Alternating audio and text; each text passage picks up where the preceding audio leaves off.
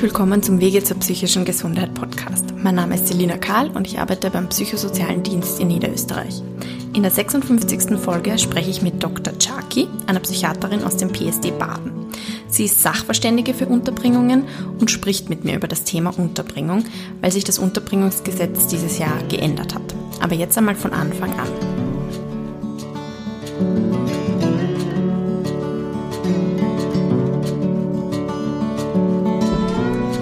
Hallo Susanne, danke, dass du dir Zeit nimmst an diesem sehr regnerischen Freitag. Ich hoffe, man hört dich über den Regen.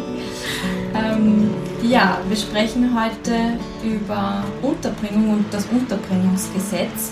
Aber vielleicht kannst du dich mal vorstellen am Anfang, bitte. Ja, hallo, ich bin die Susanne Czaki, bin Fachärztin für Psychiatrie und Neurologie und psychotherapeutische Medizin, arbeite jetzt seit 1989 fast ausschließlich in der Psychiatrie und bin auch äh, seit 1999 wirklich also äh, fertig ausgebildete Fachärztin und ähm, seit rund eineinhalb Jahren arbeite ich auch als Sachverständige. Zum Beispiel auch im Krankenhaus bin ich dann zuständig für die Unterbringungen von psychisch Kranken. Und äh, ja, freue mich, dass wir heute zu dem Thema ein bisschen miteinander reden. Ja, ich freue mich auch. Vielen Dank. Vielleicht können wir mal ganz einfach anfangen. Was bedeutet überhaupt Unterbringung? Also das, die Unterbringung, dieses Gesetz gibt es seit 1991 und es regelt den zwangsweisen Aufenthalt von Menschen mit psychischen Erkrankungen an einer psychiatrischen Abteilung. Mhm. Das heißt, wenn jemand äh, eine Behandlung bräuchte, es aber nicht einsehen kann aufgrund seiner psychischen Erkrankung, seines momentanen Zustandsbildes, braucht es auch einen besonderen Schutz dieser Personen und genau zu diesem Anlass wurde dieses Gesetz geschaffen. Mhm. Also es kann nicht jeder jederzeit irgendwen in ein Krankenhaus stecken, darum geht es. Genau darum geht es, mhm. weil ähm, das hat noch etwas mit der Zeit aus dem Nationalsozialismus zu tun, dass äh, Menschen aufgrund unterschiedlicher Probleme, Thematiken, äh, aber auch Ausgrenzungsthematiken mhm. in Anstalten äh, verwahrt wurden und auch verschwunden sind. Und äh, das war äh, sozusagen der juristischen äh, Gesetzgebung aber auch den Fachärzten ein ganz wichtiges Anliegen, äh, Menschen mit besonderen Bedürfnissen und ein Mensch mit einer psychiatrischen Erkrankung in einem Ausnahmezustand, in dem er behandlungsbedürftig ist, ist auch in so einem schutzbedürftigen Zustand, mhm. damit diese beschützt sind. Mhm. Ja. Ich glaube, da gibt es eh ganz viele Ängste und ganz viele Vorurteile zu dem ganzen Thema. Vielleicht können wir da ein paar ähm, ja, ein bisschen aufklären. Ähm, unter welchen Umständen dürfen jetzt Menschen gegen ihren Willen oder ohne dass sie zustimmen untergebracht werden? Also, in der Psychiatrie darf nur untergebracht werden, wer erstens an einer psychischen Krankheit leidet und im Zusammenhang damit sein Leben bzw. seine Gesundheit oder das Leben oder die Gesundheit anderer ernstlich und erheblich gefährdet werden Mhm. Und zweitens, wenn diese Person nicht außerhalb einer Anstalt ausreichend behandelt und betreut werden könnte, aufgrund dieses akuten äh, Zustandsbildes. Mhm. Also es geht nur, wenn es keine Alternative gibt. Ja, genau. Genau. Okay. Eine psychische Erkrankung alleine reicht nicht aus. Mhm. Es muss schon ein derart akutes Zustandsbild sein, ja, was einen sogenannten psychosewertigen Charakter hat, mhm. einem sehr, sehr ein, ein ausgesprochen intensiver Erregungszustand, auch inklusive abnormer Verhaltensweisen im Rahmen dieser psychischen Erkrankung. Mhm. Also zum Beispiel äh, äh, eine Person ist manisch-depressiv, hat schon äh, mehrere Tage bis Wochen nicht geschlafen, ist dann mit dem Auto unterwegs, äh, fährt dann in Schlangenlinien, obwohl nicht alkoholisiert, stellt dann das Auto zum Beispiel im Kreisverkehr ab, um sich da schlafen zu legen im Auto. Mhm. Äh, diese Person wird dann höchstwahrscheinlich von der Polizei äh, kontrolliert werden und wenn sie dann auch wir, ihre Angaben macht, weil sie sich da ja wohlfühlt und sich mhm. gerade das Bett hergerichtet hat, gar nicht begriffen hat, dass sie im Auto sich befindet und mhm. mitten im Straßenverkehr sind alle behindert und gefährdet, nämlich sich selbst und mhm. andere. Mhm. Solch eine Person wird jedenfalls dem Amtsarzt vorgeführt, beziehungsweise ist es außerhalb der Amtsarztzeiten, ja, dass diese befunden könnten, wird die Person dann gleich ins Krankenhaus gebracht. Ja? Mhm. Und mal mit, das ist der sogenannte äh, Paragraph 8 Bescheinigung, das Pariere. Von früher noch hat es diesen Namen, jetzt nicht mehr, sagt man nur mehr Paragraph 8 äh, wird die Person zur äh, ambulanten Begutachtung gebracht und notfalls dann eben aufgenommen. Mhm. Eben, aber das könnte ja dann im Krankenhaus auch noch sein, dass die Fachärzte dort sagen, nein, die, die ist jetzt gar nicht akut krank, die darf wieder gehen sozusagen. Genau, das könnte auch sein. Beziehungsweise, wenn die betroffene Person dann sagt, ja, ich bleibe da und erscheint äh, paktfähig genügend, ja, und ausreichend einsichtig, dass es notwendig wäre, dass sie jetzt stationär aufgenommen wird, dann wird sie freiwillig aufgenommen. Mhm. Ja, natürlich. Okay. Und diese verschlossenen Türen, so wie man sich das vorstellt, das gibt es ja eigentlich eh nicht mehr, dass man so eingesperrt ist. Also ich glaube, das stellen sich viele Leute noch so vor, aber in Wahrheit ist keiner irgendwo eingesperrt. Nein, die gibt es nicht mehr. Es ist so, es äh, gibt schon einen Schließmechanismus, aber es gibt einen Türöffner auf der Seite, der auch als dieser angeschrieben ist. Also das ist kein geheimer Knopf. äh, damit öffnen sich die Türen jedenfalls. Und äh, also es ist nie wirklich eine geschlossene Abteilung. Ja. ja.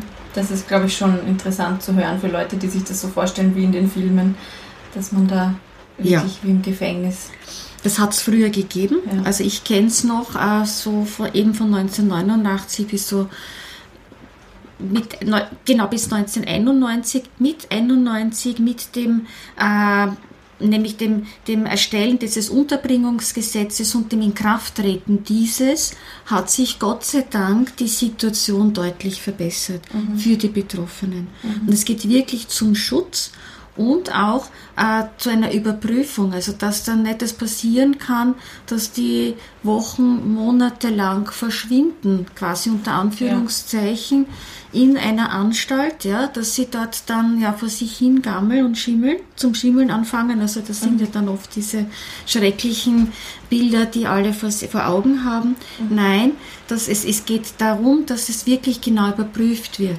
mhm. ja, sachlich mhm. von juristischer Seite und auch von Sachverständigenseite her.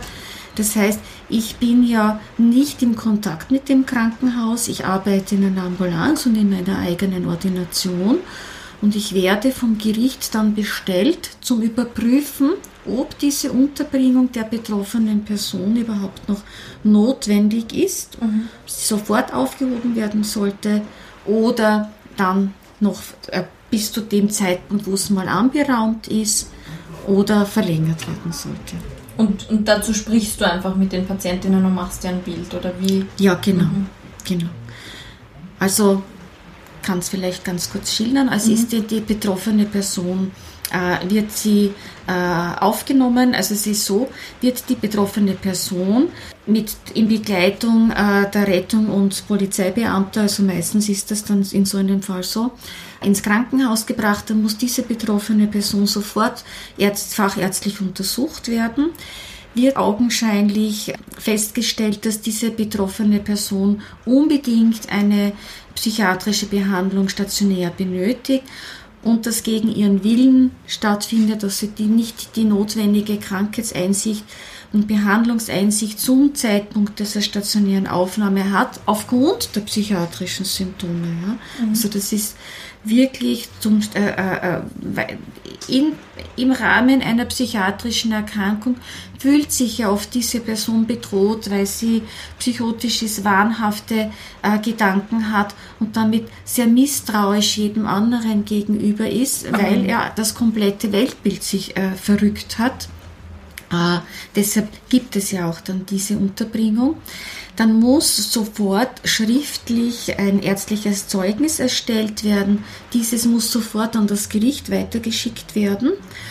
Und auch die Patientenanwaltschaft muss sofort über diese stationäre Aufnahme informiert werden. Mhm.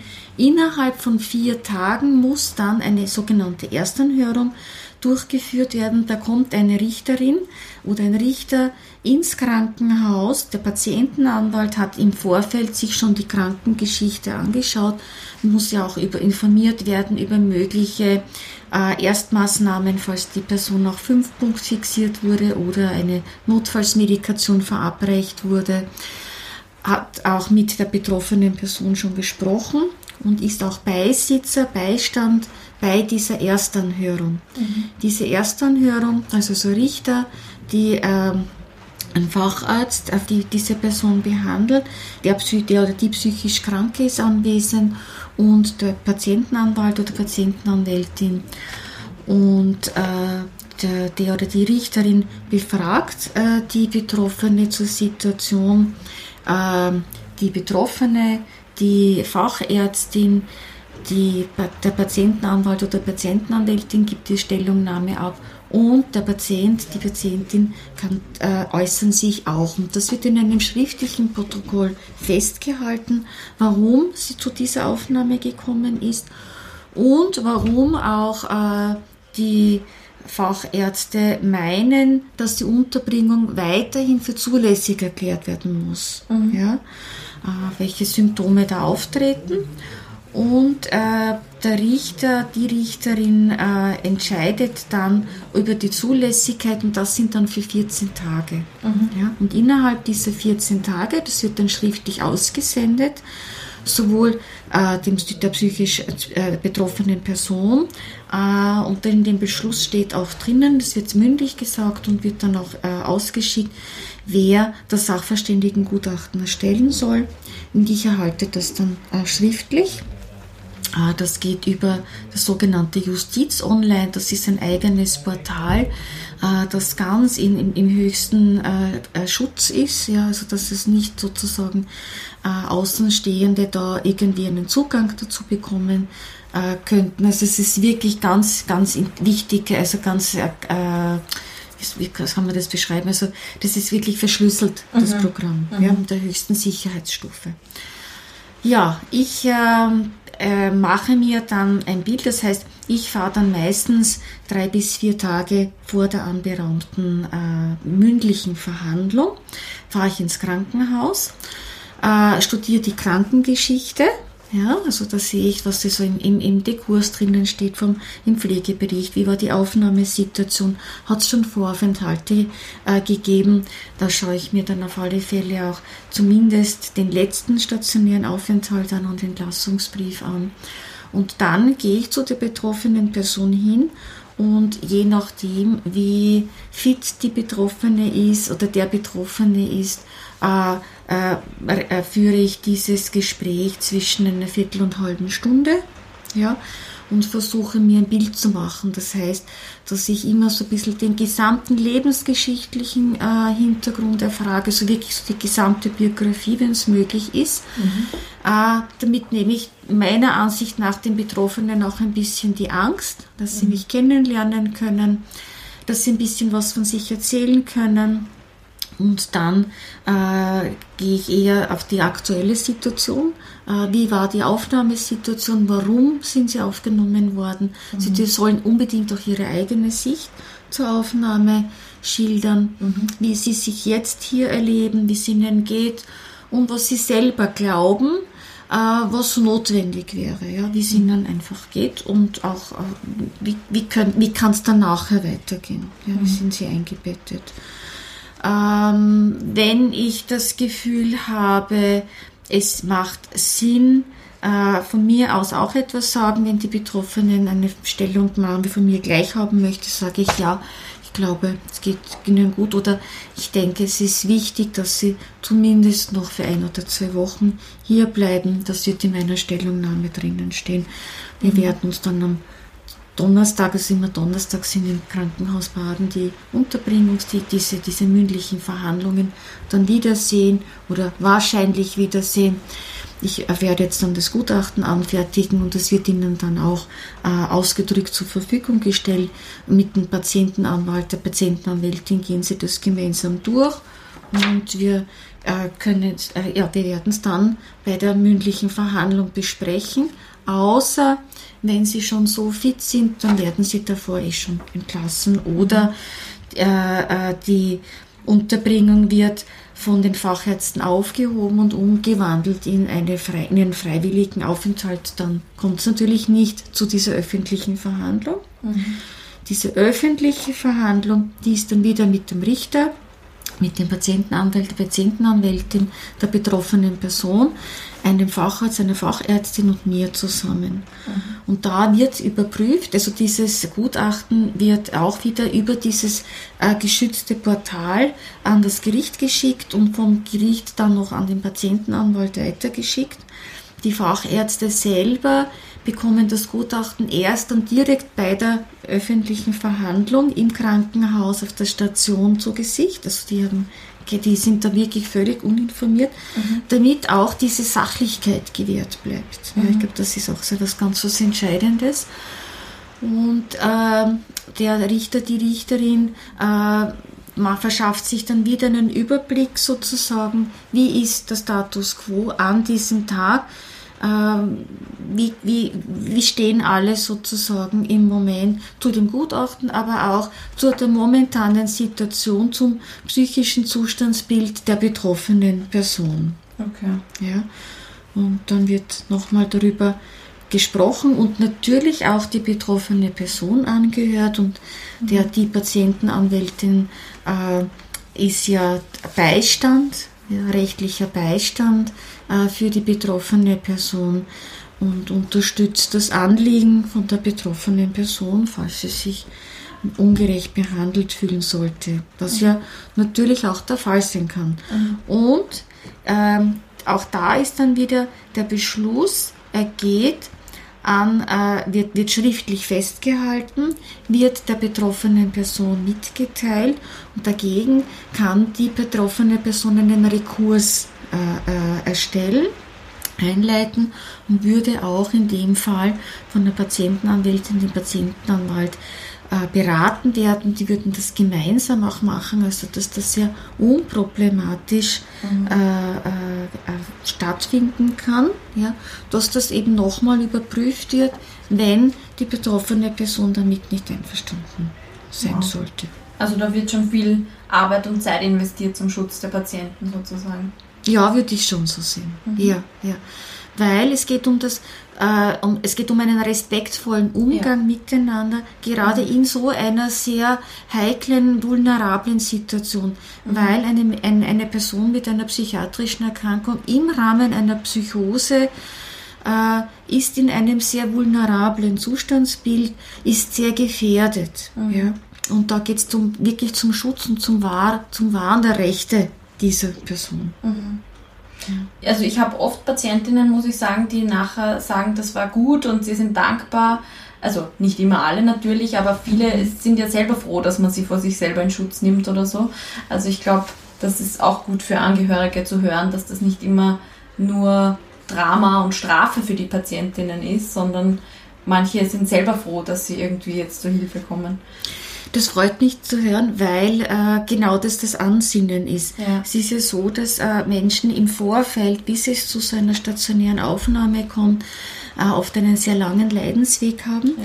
Dadurch, aufgrund dessen, dass psychiatrische Erkrankungen nach wie vor recht stigmatisiert sind, ist es auch sehr schwer, äh, äh, sich Hilfe zu suchen, ja. beziehungsweise dieses langsame Hineingleiten in zu einem psychotischen Ausnahmezustand ist mit so derartig viel Angst verbunden und diese Angst führt dann auch dazu, dass es oft zu einem aggressiven Verhalten auch führt, zu also mhm. fremd, aber auch selbstaggressiven Verhalten führt. Ähm, und in dieser Ausnahmesituation ist die betroffene Person zumeist nicht mehr in der Lage, äh, anzuerkennen, dass es jetzt einen Schutz braucht, weil es mhm. schon so in einem Ausnahmezustand sich befindet, sich mit Messern schützen muss, äh, dann zum Beispiel auch äh, äh, schwerere Dinge aus dem Fenster schmeißt, wo sozusagen andere dann zu Schaden kommen könnten, mhm. mit dem Auto herumfährt, äh, weil sie sich zu Hause nicht mehr sicher fühlt oder Steckdosen zum Ausmontieren anfängt, äh, weil sie sich überall abgehört fühlt, äh, Toiletten verstopft, weil ja, äh, sich ja, das Gefühl hat, da kommen ganz schreckliche Dinge heraus. Mhm.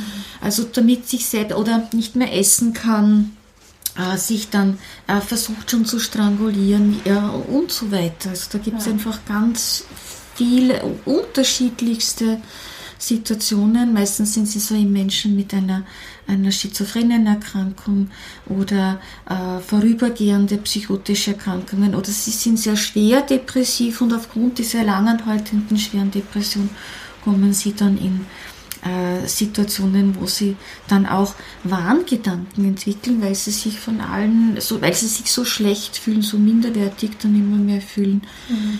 Äh, ja. Mhm.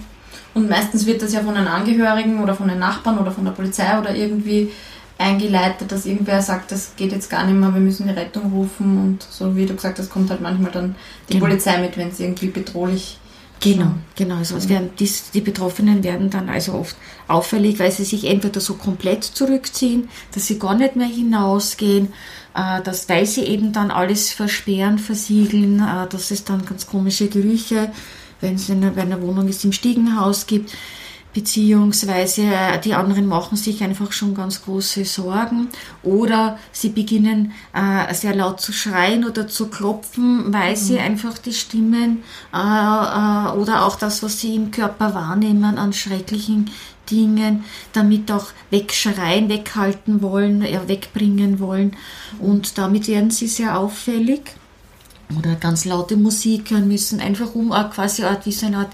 Gegenwelt, eine Gegenwelt zu erschaffen.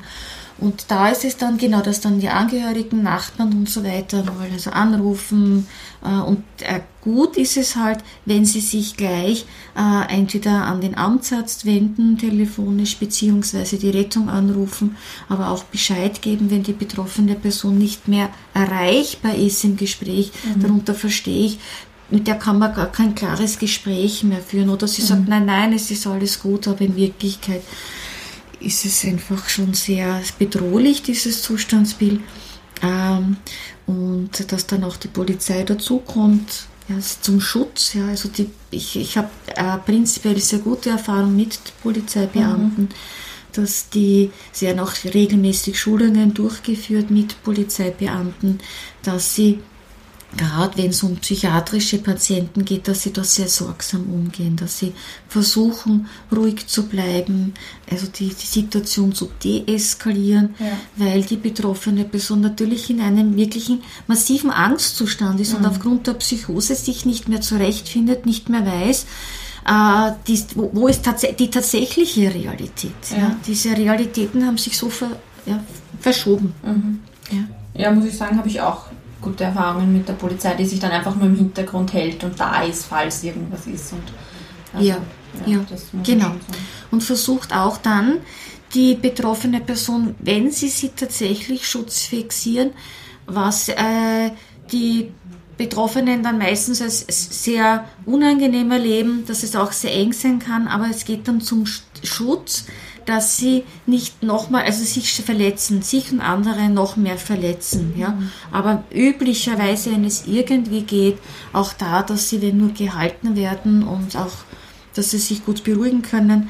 Manchmal kommt, muss auch ein Arzt dazukommen und gibt auch eine Medikation, die wird dann meistens Gott sei Dank nasal verabreicht, also nicht mehr mit Spritzen und so weiter. Äh, damit die betroffene Person sich beruhigen kann. Also ein reines sedierendes Medikament, also ein Tranquilizer zum Beruhigen, damit die, wenn es überhaupt notwendig ist. Mhm. Ja. Okay. Also es geht insgesamt darum, die Situation zu beruhigen, nicht nochmal mehr aufzubauschen, die Person so schnell wie möglich ins Krankenhaus zu bringen, damit sie die dementsprechende Behandlung bekommt, damit sie aus diesem auch wirklich für den Körper gefährlichen Ausnahmezustand kommt, weil mhm. in einer Psychose ist ja alles komplett verschoben. Es ist, eben, wie ich äh, schon auch anfangs erwähnt habe, äh, das, das Gefühl, das Körperwahrnehmungsgefühl ist so derartig verändert, dass die Betroffenen bloßfüßig durch den Schnee laufen, mhm. weil ihnen so heiß ist. Die können das gar nicht mehr äh, wahrnehmen. Ja? Und das macht dann auch wirklich gefährlich. Mhm. Auch äh, sie essen nichts mehr oder sie essen so durcheinander, sie schlafen nicht mehr mhm. und das ist für den Körper auf Dauer eine gefährliche Situation. Also mhm. da kann schon auch dann, könnte ein, es zu einem wirklichen Zusammenbruch kommen, ja, ja. zu einem lebensbedrohlichen. Mhm. Also genau, es geht. Neben der Psychose. Ja. ja. Ja. ja, und da geht es ja auch dann um den Schutz der Person und nicht, weil man irgendwen aus der Gesellschaft weg haben will, weil die so mühsam sind, sondern man macht sich Sorgen sozusagen. Deswegen gibt es diese Maßnahmen. Genau, es geht um das Leben zu erhalten, ja. ja. Und dass diese Person wieder auch ganz schnell in einen Zustand gebracht wird, in dem sie für sich selbst entscheiden kann, dass sie ein menschenwürdiges Leben wieder führen kann. Mhm. Ja. Also Hilfe zur Selbsthilfe. Mhm. Mm, es gibt ja jetzt eine Novelle von dem Unterbringungsgesetz. Magst du dazu zwei Sätze sagen? Also es ist so, dass es äh, leider hat es da 2016 einen furchtbaren Vorfall gegeben, äh, dass ein äh, Obdachloser, der äh, psychotisch war, sehr einen offensichtlich verwirrten Zustand war, äh, äh, einen Todesfall verursacht hat und es sich dann im Zuge der Ermittlungen herausgestellt hat, dass dieser Betroffene mehrmals ambulant begutachtet wurde, aber wieder weggeschickt wurde und das insgesamt, also so sehr an den Schnittstellen, also Psychiatrie, äh, äh, Polizei und andere Obdachloseneinrichtungen, es äh, Kommunikationsschwierigkeiten gibt und dass deshalb äh, eine Novelle äh, äh, sozusagen deswegen in Angriff genommen wurde. Es ist so, dass diese Novelle mit Juli 2023 in Kraft treten wird. Sie soll noch einmal besser äh, auf die Schutzbedürftigen Rücksicht nehmen, deren Rechte noch mal besser in den Mittelpunkt stellen. Es ist so, ähm, dass jetzt erst die ganzen Fort- und Weiterbildungen diesbezüglich angelaufen sind.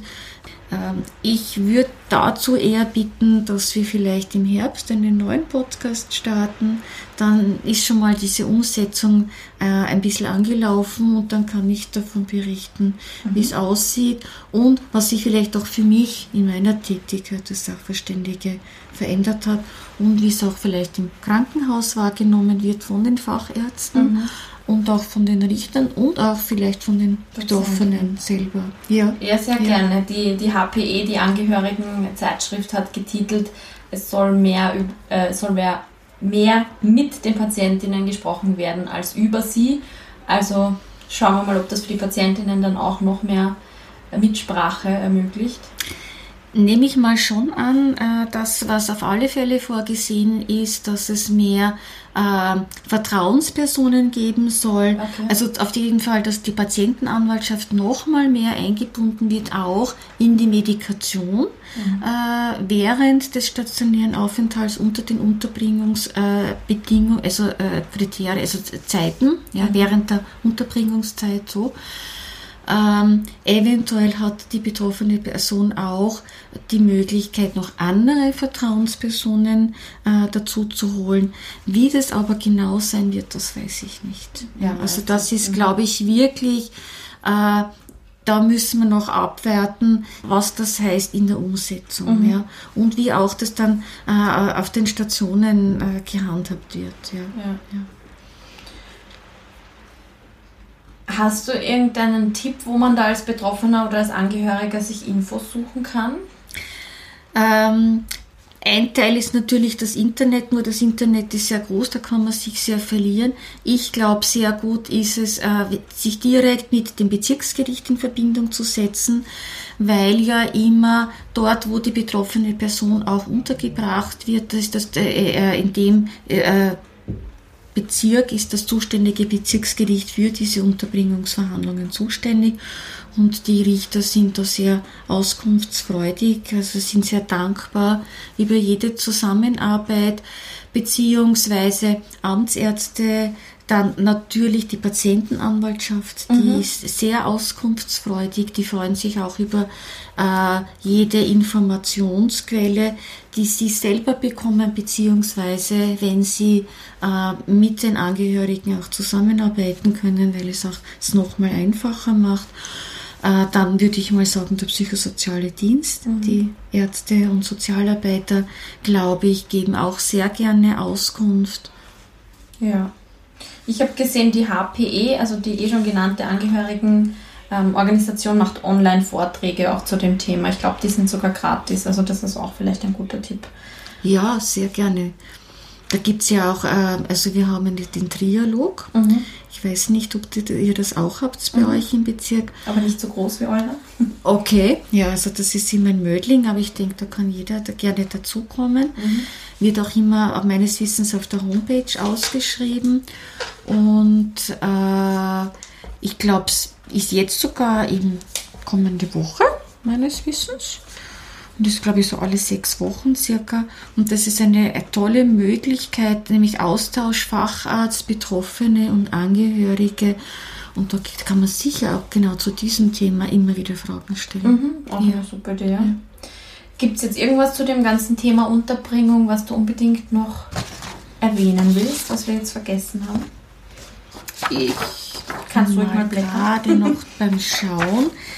Ich glaube, ich habe ziemlich äh, alles gesagt, was ich, glaube ich, mal für so wichtig finden würde.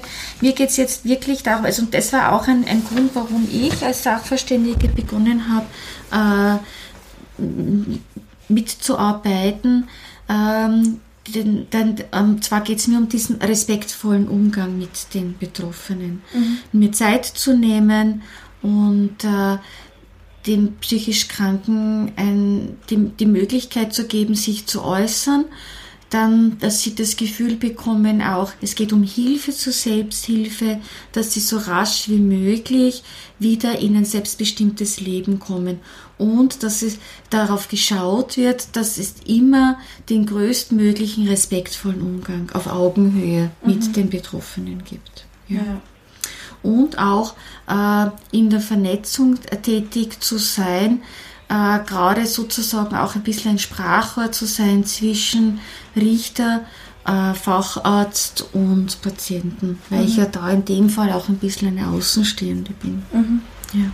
Na, klingt sehr interessant, diese Position. Ja, mach das gerne. Schön.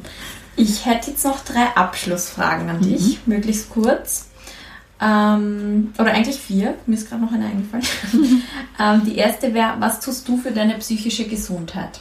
Also, das eine ist, äh, ich bin fast durchgängig, zumindest äh, einmal in drei Wochen in meiner, einer Supervision, dass ich immer wieder reflektieren kann, äh, damit ich gut abschalten kann. Dann schaue ich, dass ich äh, natürlich ein sehr schönes Privatleben habe, mache auch viel Sport zum Ausgleich und äh, ich ähm, meditiere viel, also ich mache sehr viel so Achtsamkeitstraining. Mhm. Das finde ich was ganz was Schönes. Das baue ich auch immer wieder mal ein äh, in Gesprächen mit Patienten, mhm. damit auch sie, wenn ich merke, sie sind sehr aufgeregt, dass sie sagen, atmen Sie jetzt mal ganz tief ein die Luft dann, dann länger aus, als was sie eingeatmet hat, macht es gemeinsam mit der betroffenen Person, dass sie einfach wieder ein bisschen mehr da sein kann. Mhm. Ja. Okay.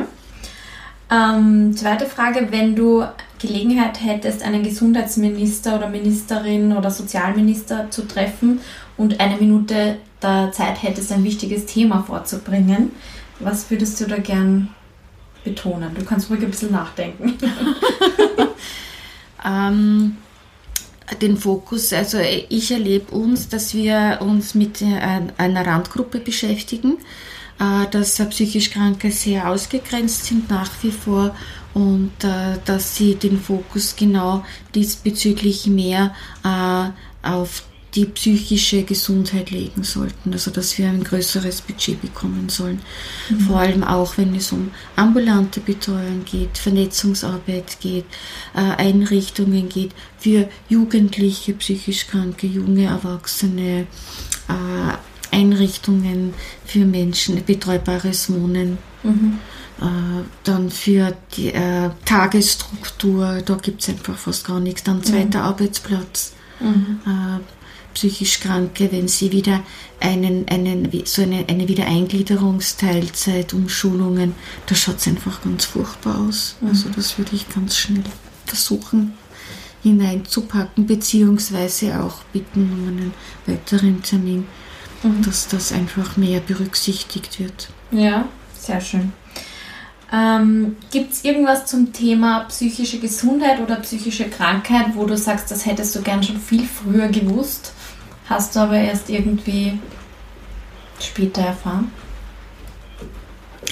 Dass die HPE äh, äh, äh, kostenlose Fortbildungen macht und Vorträge macht zum Thema mhm. Unterbringungsgesetz, das habe ich nicht gewusst. Mhm. okay, auch was gelernt. ähm, okay, und letzte Frage Hättest du eine Idee für einen nächsten Gast oder ein nächstes Thema für den Podcast? Ah, ja, äh, da zum Beispiel, ähm, ähm, da müsste ich jetzt einfach mal fragen, äh, den Kollegen. Und zwar, ich habe einen sehr lieben Kollegen, einen Sozialarbeiter, der hatte mal eine Gruppe geleitet, äh, Achtsamkeitsübung, äh, ah, ja. Achtsamkeitstraining. Mhm. Das hat, glaube ich, sogar einen Preis bekommen. Es ist dann leider wieder, gerade wegen Corona musste es beendet werden. Und ich muss jetzt ganz ehrlich sagen, ich, ich würde es ganz fein finden, wenn die, wenn die das wieder starten könnten. Und da könnte ich mir vorstellen, dass das also ein, äh, ganz viel Spaß machen würde. Das ist so das eine. Vielleicht kann er etwas dazu erzählen äh, zum Thema Achtsamkeit äh, mit, bei, mit psychisch Kranken, was das gut bewirken kann. Und das zweite Thema wäre eventuell äh, die Elisabeth Zodlötterer, die ja das Klettern macht. Mhm, ja, das finde ich auch, das ist etwas Wunderschönes. Also es hat die äh, Rebecca Simpson begonnen, die ist noch in der Babypause, wird aber bald wieder zurückkommen. Äh, und die haben da zusammen mit, also eigentlich war es, glaube ich, der Kollege Duscher, der begonnen hat mit äh, Outdoor, mit körperlicher Betätigung, äh, körperliches Training begonnen hat. Mhm. Und das ist etwas, was ich äh, denke, dass in der Psychiatrie äh, viel zu kurz kommt. Äh, aber Bewegung ist etwas, das wissen wir, und Achtsamkeitsübungen, was sehr stark ressourcenstärkend ist, also nämlich wirklich, nämlich was das Positive betont, wir sind ja sehr negativ äh, denkend, immer wir sind sehr symptomorientiert mhm. und das sind so Ansätze weg vom Symptom und Stärkung der positiven Ressourcen. Mhm. Das denke ich, dass auf darauf sollten wir den Fokus mehr legen. Und ich glaube, dass das würde auch unsere Patienten alle sehr freuen, weil die mhm. können ja so viel. Es gibt ja nicht nur diese psychiatrische Erkrankung, die, die mhm. sind ja als Person, als Mensch so viel anderes auch. Das ja? stimmt. Und das gilt es zu betonen und mhm. zu stärken. Und das ist vielleicht auch schön zu ergänzen, dass im PSD ja nicht immer nur fachärztliche Gespräche und Anträge mit der Sozialarbeiterin gemacht werden, sondern auch ganz viel Tagesstruktur und Freizeitangebote eigentlich. Ja, ja. Genau, da, genau, dass einerseits der BSD diesbezüglich mehr Angebote äh, äh, geben könnte, äh, wenn er halt die Ressourcen auch bekäme, also dass das zur Verfügung gestellt wird, beziehungsweise mehr Kooperationspartner auch bekommt und Ansprechpartner in Gesamt Niederösterreich, Gesamt Österreich. Also sind ja leider sehr viele Projekte gestrichen worden. Okay, vielen Dank, Susanne. Ja, herzlichen Dank. Hat mir sehr viel Spaß gemacht. Danke. Auf Wiedersehen.